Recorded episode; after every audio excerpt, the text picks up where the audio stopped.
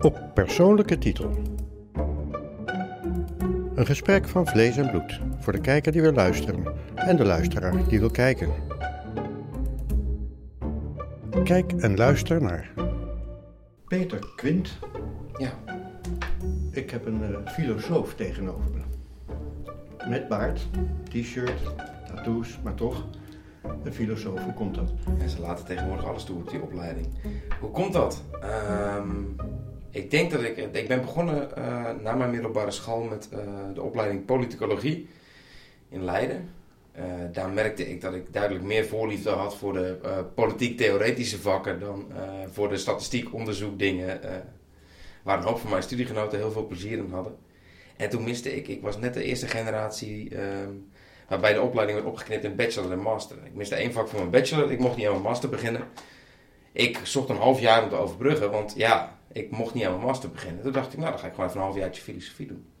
Dat vond ik zo leuk dat ik uh, ben blijven hangen. Dus uiteindelijk uh, geswitcht. Nog wel politicologie afgemaakt, maar afgestudeerd uh, ook in de filosofie. Hoe moet ik dan aan denken? De apologieën van Zeno? Ja, nou ja, kijk, um, het schemerde net al een beetje door met dat ik begonnen was met politicologie. Ik heb het altijd interessanter gevonden om te lezen hoe mensen dachten over de, de, de indeling van de wereld en de indeling van de samenleving. Dan over of dit een echt glazen tafel is of dat het glas alleen in, uh, ja, in mijn eigen verbeelding bestaat. Ik bedoel, weet je, ik sta als ik met mijn knie, met mijn knie tegen aanstoot, dan doet het pijn. En dat vind ik, op, nou ja, het is misschien niet de meest filosofische benadering van een tafel, maar dat vind ik van een tafel wel het belangrijkste wat ik ervan moet weten. Dan vind ik de samenleving interessanter dan dat soort vragen. Maar goed, even helemaal terug, want uh, ja, je komt uit een gezin. Je wordt niet zomaar filosoof.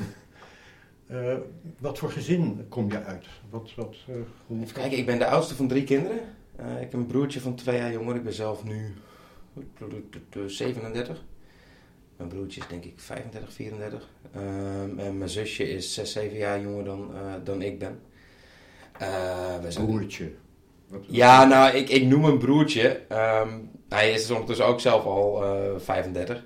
hij is een kop groter dan ik ben en, en, zeker twee schouders breder. Hij is een vrij fanatieke gewichtheffer, dus er is weinig, uh, weinig broertje aan mijn broertje. Maar hij, ja, weet je, hij is jonger dan ik ben, dus het blijft, uh, het blijft mijn broertje. Ja. Gewichtheffen, dus al dat lichamelijke, fysieke, waar komt dat vandaan? Want jij bent vechtsporter. Ja, ja ook in rusten wel vooral hoor. Het is, er komt weinig van helaas. ja, dat, dat weet ik eigenlijk niet zo goed. Um, kijk, ik, ik, kan het alleen voor mezelf verklaren. En dat is, ja, weet je, ik heb altijd beroepen en omgevingen en zo gehad waar je heel veel stil moet zitten. En ik kan niet zo goed stilzitten. Dus dan, dan, dan zit je aan het eind van de dag, nou ja, ik zal vast ook nog maar honderd keer heen en weer schuiven op mijn school, stoel vandaag. En dan is het best lekker om aan het eind van de dag even wat kwijt te kunnen. Ja, je had ook cabaretier kunnen worden. Ja, ja, maar ja. Dan, dan moet je elke avond op zo'n podium. Ik weet niet of de wereld daar echt op wat zit te wachten, denk ik. Dat, uh... Maar dus het is uh, uh, van huis uit. Ehm, je hebt ADHD, zeg je? Toch? Of zoiets? Ja, nee, dat, weet ik eigenlijk niet. ik heb ooit een keer een test gedaan. en toen scoorde ik heel veel punten. Ik geloof dat je als je boven de acht punten zat, zo'n online testje. Wel officieel, maar het zijn maar wel officieel doorverwezen. en toen was het van ja, als je meer dan, weet ik veel, 10 punten scoren of zo, of 8 punten, dan moet je maar een uh, vervolgafspraak maken. En ik had 24 punten. En toen ben ik vergeten een vervolgafspraak te maken. Dus uh, er is nooit officieel een stempel op, op, opgeplakt. En dat maakt me ook niet zo heel veel uit. Ik, heb er, ik denk dat ik er meer voordeel dan last van heb. Afhankelijk van uh, hoe een dag gaat. Maar zeg maar, toen je, je groeide op, waar ja. groeide je op? In de polder? Ja, en, de polder van Zuid-Holland in een dorpje dat heet Bleskensgraaf heel klein. Uh, had toen een SGP-burgemeester. Dat is ondertussen denk ik niet meer zo. Want het is nou ja, vijf keer doorgefuseerd. Uh, schaalvergroting, gemeentes, uh, gemeentelijke herindelingen. Uh, en ja, wat, zo'n typisch dorpje waar de schooldirecteur van de christelijke basisschool ook in de kerkenraad zat. En in de gemeenteraad. En, een, een orthodox-christelijk dorpje. Denk ik. En een orthodox-christelijk gezin?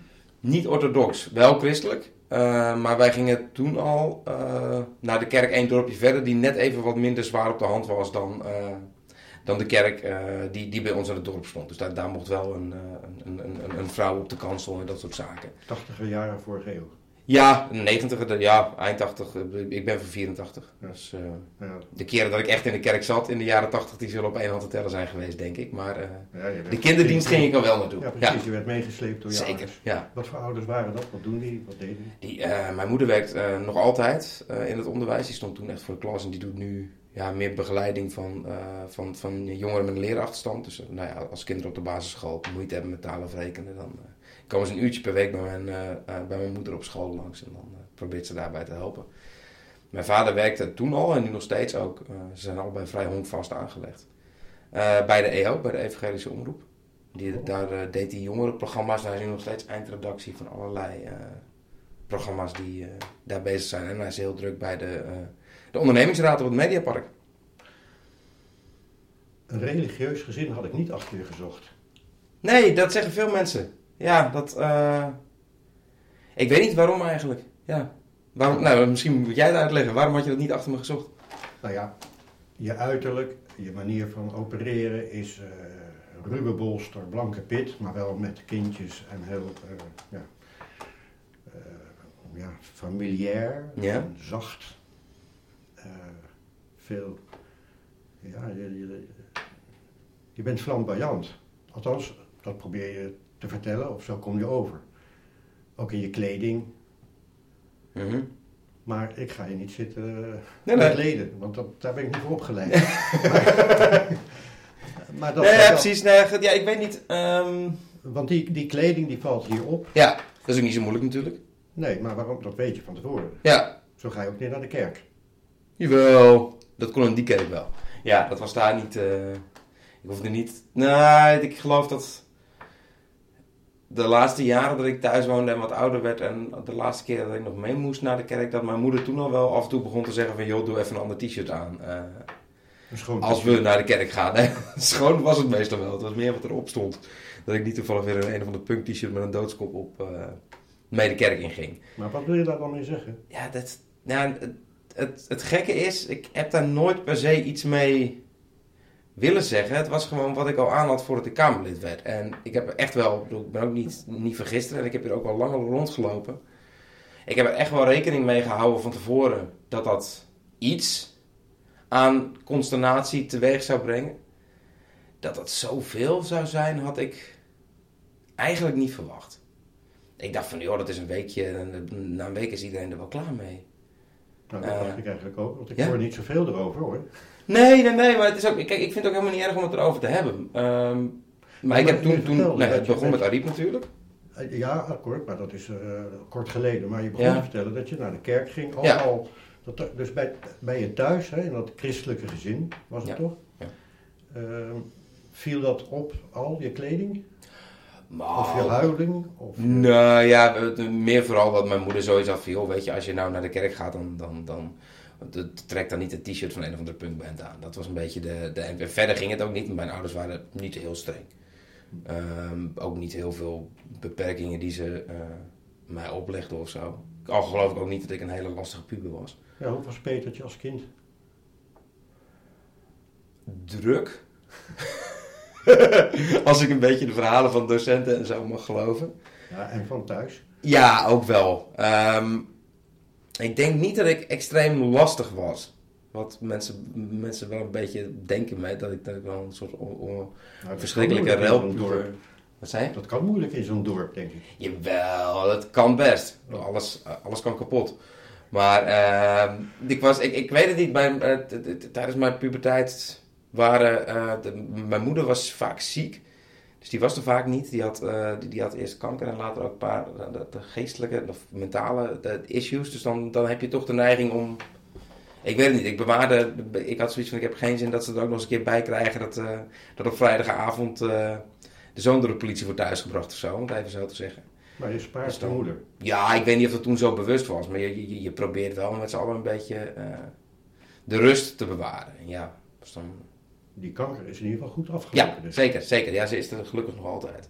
Ja. Dat eh, Geen ben ik erg blij om. Nee, het, hoe, hoe, ja, hoe gaan die dingen? Dat, dat is op een gegeven moment ben je geopereerd en dan je hebt nog heel lang eh terugkomafspraken. Nou, Hoe dat dat worden er toen? steeds... Dat zal rond mijn vijftiende. Ik denk, nou, 13, ja, 12, 13 denk ik. Ik denk dat het klaar was rond mijn vijftiende. Eh, wat zei je? Wel midden in je puberteit. Ja. Ja, dat, eh, nou ja, zo, zoals zoveel mensen, eh, borstkanker. En dat, eh, nou ja, dat, dat was goed te behandelen, gelukkig. Maar ja, je schrikt. Ja. Maar je had een drukke jeugd. Beschrijf die eens. Wat deed je voor, voor ongein? Ja, nou ja, dat ik bedoel, al toen ik klein was, was het, ik bedoel, ik, ik ging het liefst gewoon na school meteen, want het is, het is een plattelandsgemeente, dus je, ja, wat deed je na school? Je ging hutten bouwen, of dingen in de fik steken, Eh, of je ging eh, naar de boerderij, of je ging eh, meehelpen hooien, of je bedoelt, dat, dat, ik geloof dat op de basisschool, eh, voor mij zat ik nog op de basisschool toen ik voor het eerst achter het stuur van een trekker zat. Nou, dat, dat kan tegenwoordig niet meer. Daar moet je een rijbewijs voor hebben en zo. Maar dat, dat was toen gewoon een kwestie van, joh, wil jij even? Ja, natuurlijk wil ik dat wel. Weet je, groot zo'n ding is. ja, je moet 16 zijn, toch? Toen ook al. ja, tuurlijk. Maar ja, op een weiland niet. Nee. Dat, dat is eigen terrein. Ehm, en dan konden ze ook wel redelijk uit. Ik bedoel, het was, het was niet alsof ze me in, in mijn eentje weg lieten rijden. Maar dan, dat mocht je dan wel even uitproberen. Wat was de naam van de veldwachter? Die zag ik toevallig eh, een paar weken geleden nog. Dat, eh, ja, de, de, de, mijn oma is overleden. De, Oh, nou ja, 99. Het is een gezegende leeftijd. En toen was ik dus terug in het dorp. En toen, eh, bij het condoleren, zag ik in één keer de oude veldwachter van toen, meneer hoe heet die? Van der Dussen. Want die, ze eh, wonen nog daar. Zowel, zowel mijn moeder als mijn oma, die eh, wonen allebei nog steeds in Bleskstraat. Nou ja, mijn eh, oma dus ondertussen niet meer, maar die ligt daar ondertussen nu begraven. Dat is heel kort geleden. Een paar weken, ja. Ja, nou, ja, jawel. Ik denk eh, Wat doet een ze? week of vijf, zes. Ja, Met een kind, hè? Ja, ja, nou ja, en dat, het gekke is, zij was 99 en dat is natuurlijk een tot de verbeelding sprekende leeftijd, zo gezegd. Ze eh, woonde in een, eh, nou, een soort aanleunwoning bij een, eh, bij een eh, bejaardentehuis. En mijn oudste dochter is nu ruim vier en al in de aanloop naar de geboorte van mijn oudste dochter was zij heel erg bezig met ik hoop dat ik nog mijn allereerste achterkleinkind kan ontmoeten, want dat was de eerste. En dat was toen al spannend. En het is sindsdien met ups en downs gegaan. En dan, ja... Dus ze heeft uiteindelijk drie achterkleinkinderen mogen meemaken. Het was goed zo. En dan- wie is de derde? Eh, dat, dat is eh, het zoontje van mijn zusje. Dat dacht. Mijn, mijn zusje die heeft, eh, die heeft ook een zoontje en die, die verwacht een tweede. Ehm, dus dat, ze heeft dat mogen meemaken en dat was voor haar heel belangrijk. En dan is het ook op een gegeven moment, zeker als de gezondheid er tegen begint te zitten, dan, dan mag het wel een keer. Nou, een beetje triest, maar terug naar die veldwachter. Ja. Wat vertelde die? Die zag je? Ja, we hebben toen niet, we hebben toen niet heel lang bij staan praten. Maar ik, ik, ik weet nog wel een keer dat, dat, eh, dat hij toch wel bij mijn moeder voor de deur stond. Omdat hij het ernstige vermoeden had dat ik toch wel ook betrokken was met, bij het... eh, bij het het- ja, wat zal het geweest zijn? Ik denk het, een stapel bladeren in de fik steken of zo. In ieder geval, nee, zelf een vuurtje maken achter het, bij het voetbalveld. Dat was het.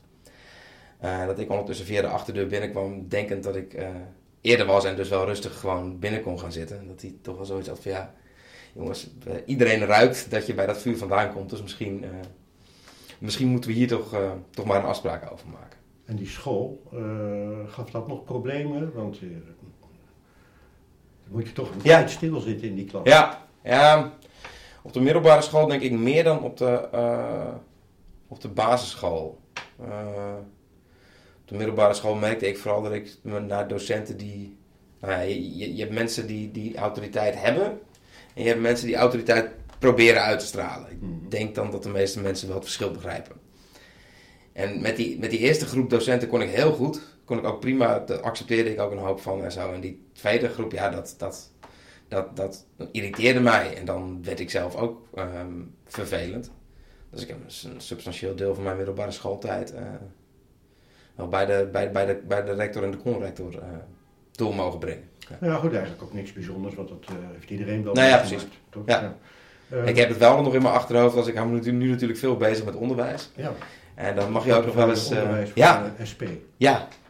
En dan, dan, dan word je vaak uitgenodigd om met leerlingen een gesprek aan te gaan. En dan, Hmm. dan, dan soms als ik zo'n eh, zo'n zo'n leerling ergens achter in de klas zie zitten die overduidelijk geen enkele interesse heeft in wat er voor hem gebeurt.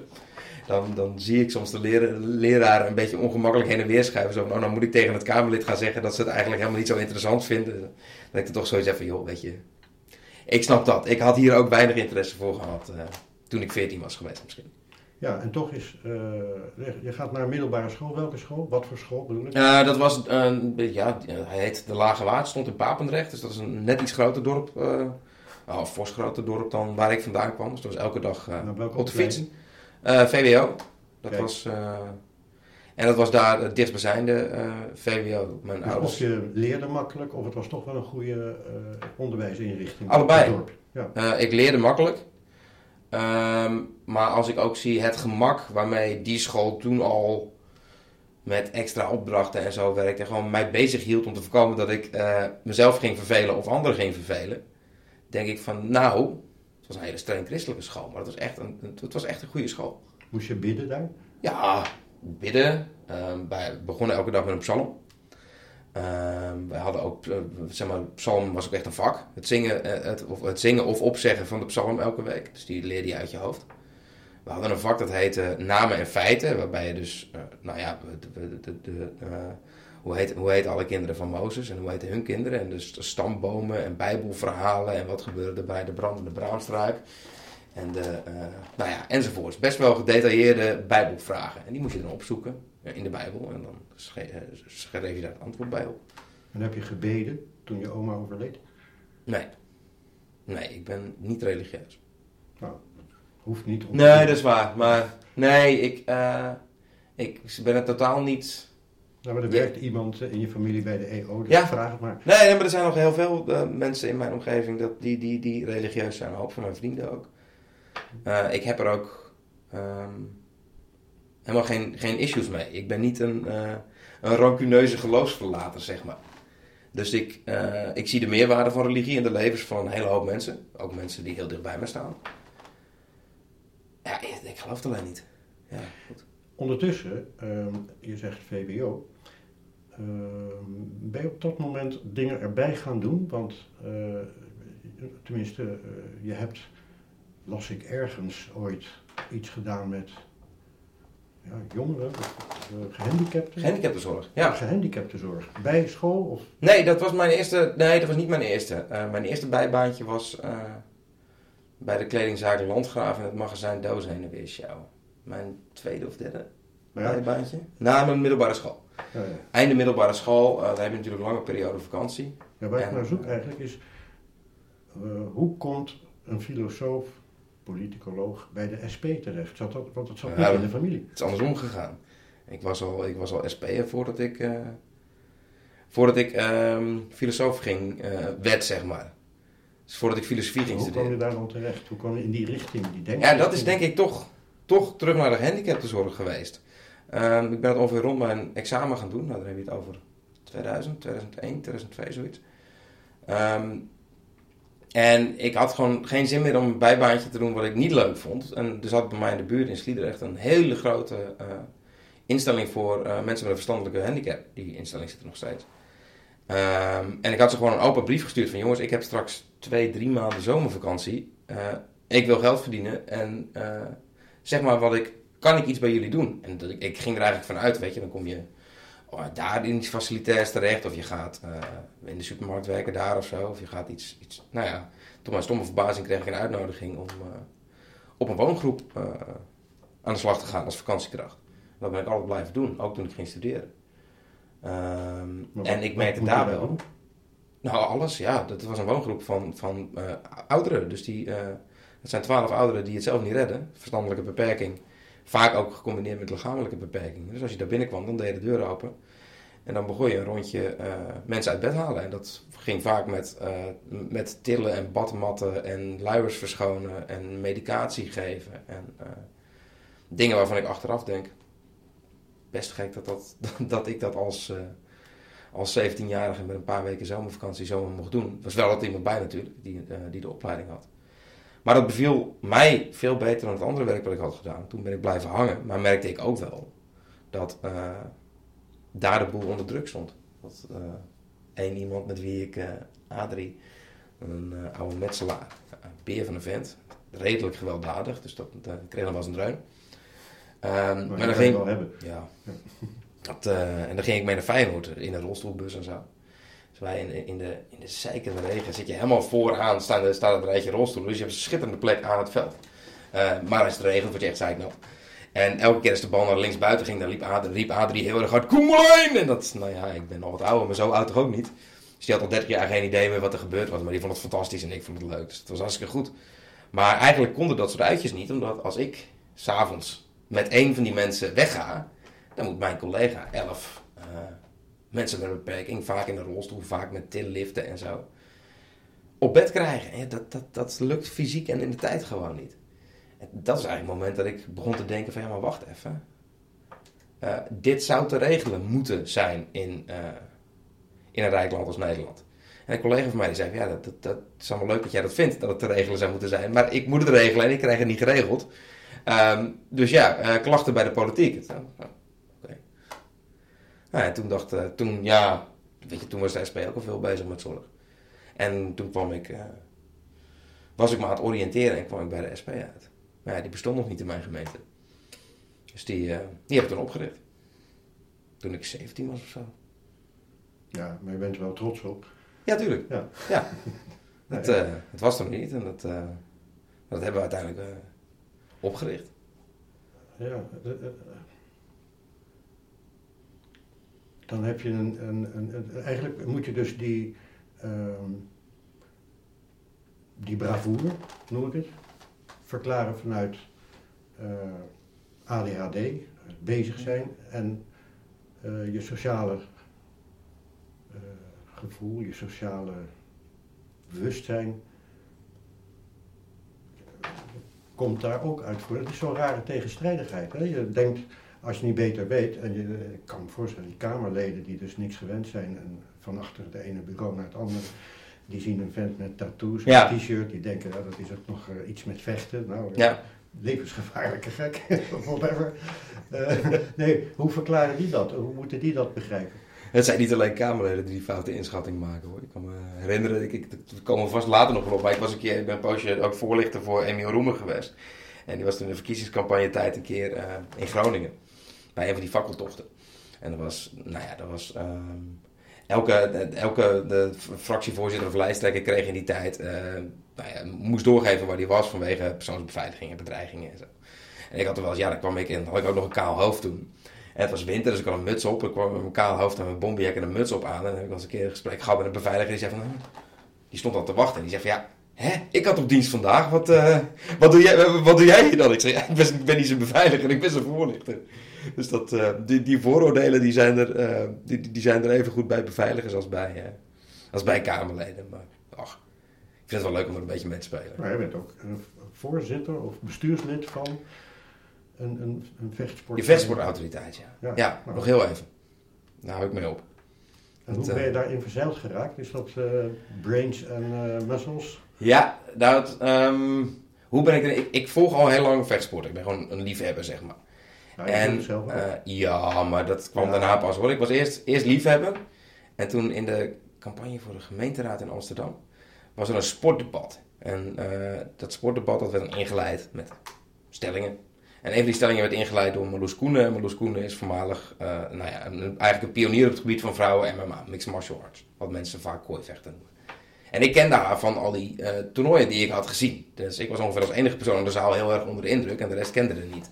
Dus wij raakten aan het praten. Zij zei van ja, weet je, als je, ehm, als je een beetje gewoon, al is, al is het alleen maar om beter te begrijpen wat je ziet, is het gewoon goed als je een paar keer zo'n training doet. Dus ben ik bij haar eh, gaan trainen en dat vond ik heel erg leuk.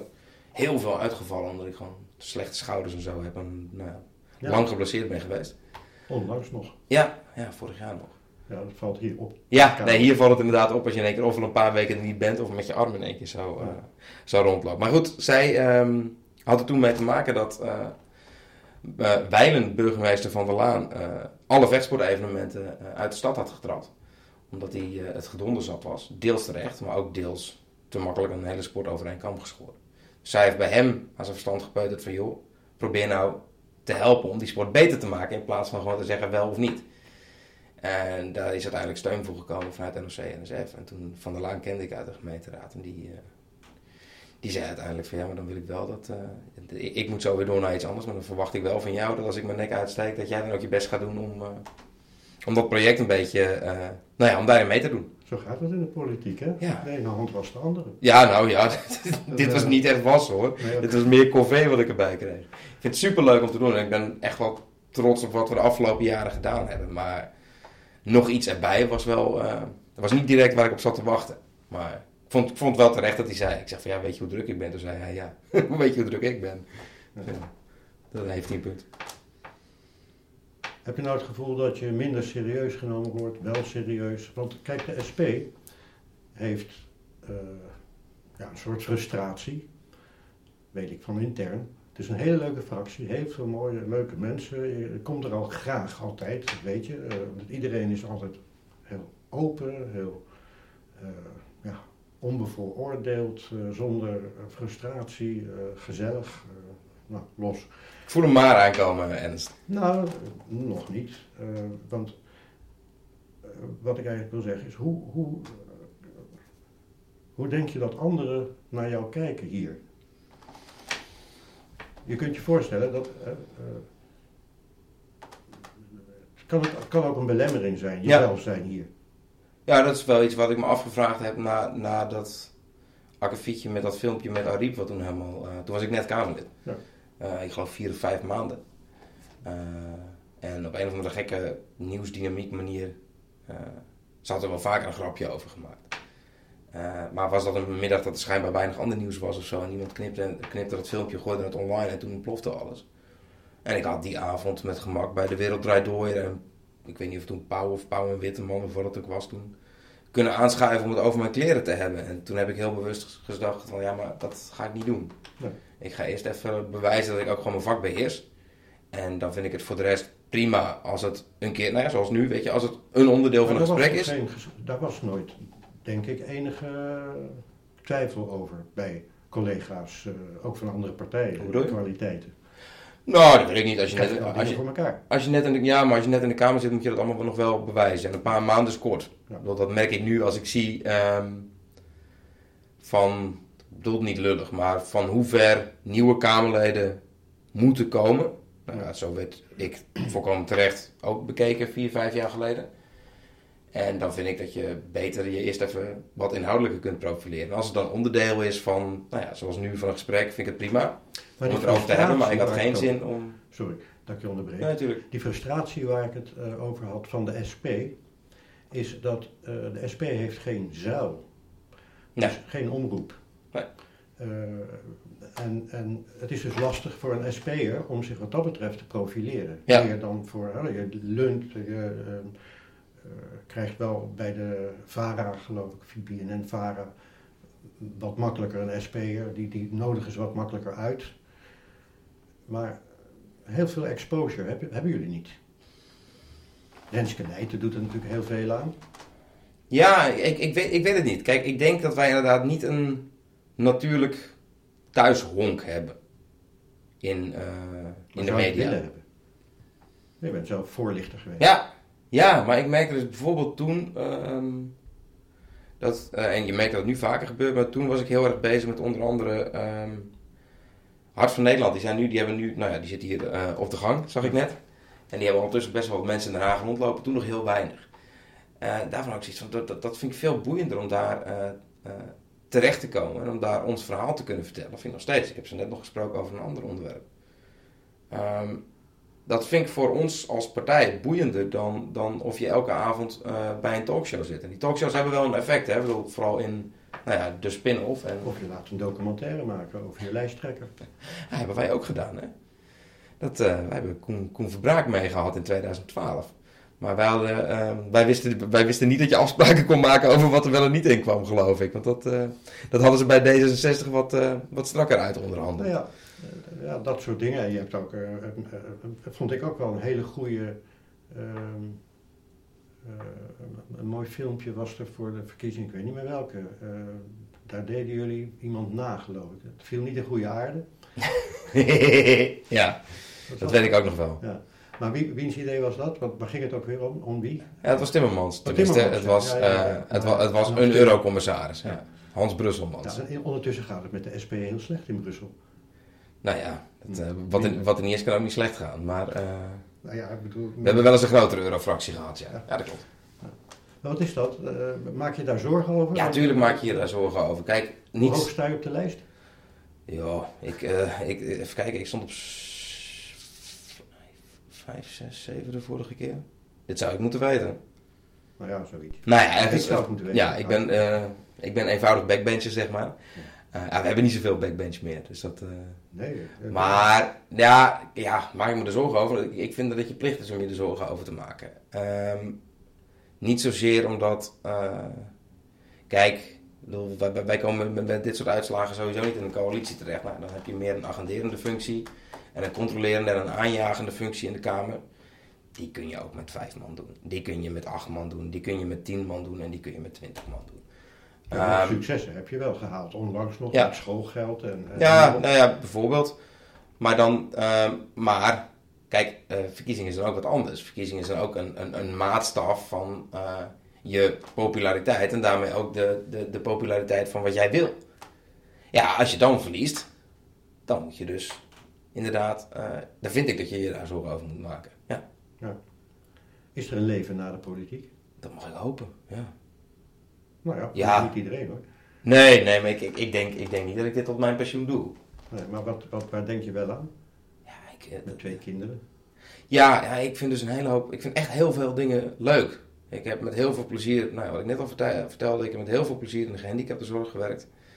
Ik heb het voorrecht om eh, woordvoerder onderwijs te zijn. Wat betekent dat ik zeker voor corona heel veel werkbezoeken heb gedaan in het onderwijs. En dan zeker het speciaal onderwijs. Dus waar ook vaak kinderen met nou ja, ofwel een stoornis ofwel een beperking of andere problemen eh, werken. Ehm, leren. Het lijkt me geweldig om daar te werken.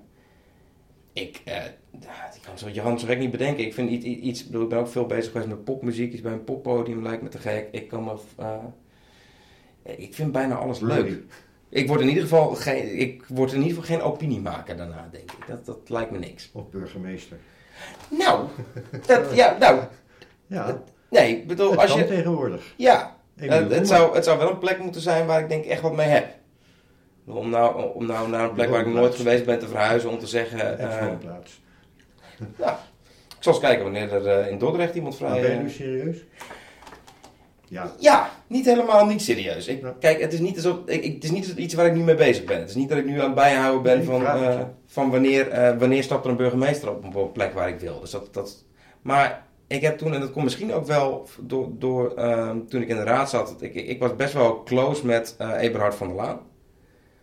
Ehm, dat ik af en toe een beetje kon zien waar je dan eh, mee bezig was. En dat, dat, dat ging dan echt van, eh, van bij een, een, een echtpaar in Amsterdam-Noord dat 60 jaar getrouwd was op de koffie. tot de directe ehm, reactie op een acute crisis. En die zijn natuurlijk in Amsterdam er wat vaker dan in een kleine gemeente. En ik dacht van, nou, het is, het is heel gek, het is heel anders dan wat dit is. Het is totaal, het is veel minder ideologisch dan, dan Kamerlid zijn. Maar ik dacht, nou, je kunt wel echt iets voor een, voor een woonplaats die iets voor je betekent doen. Dus het is niet dat ik nu zou denken van dat ga ik per definitie nooit doen. Maar ja, aan de andere kant, het lijkt me ook heel leuk om een cursus te doen om eh vechtsportscheidsrechter te worden.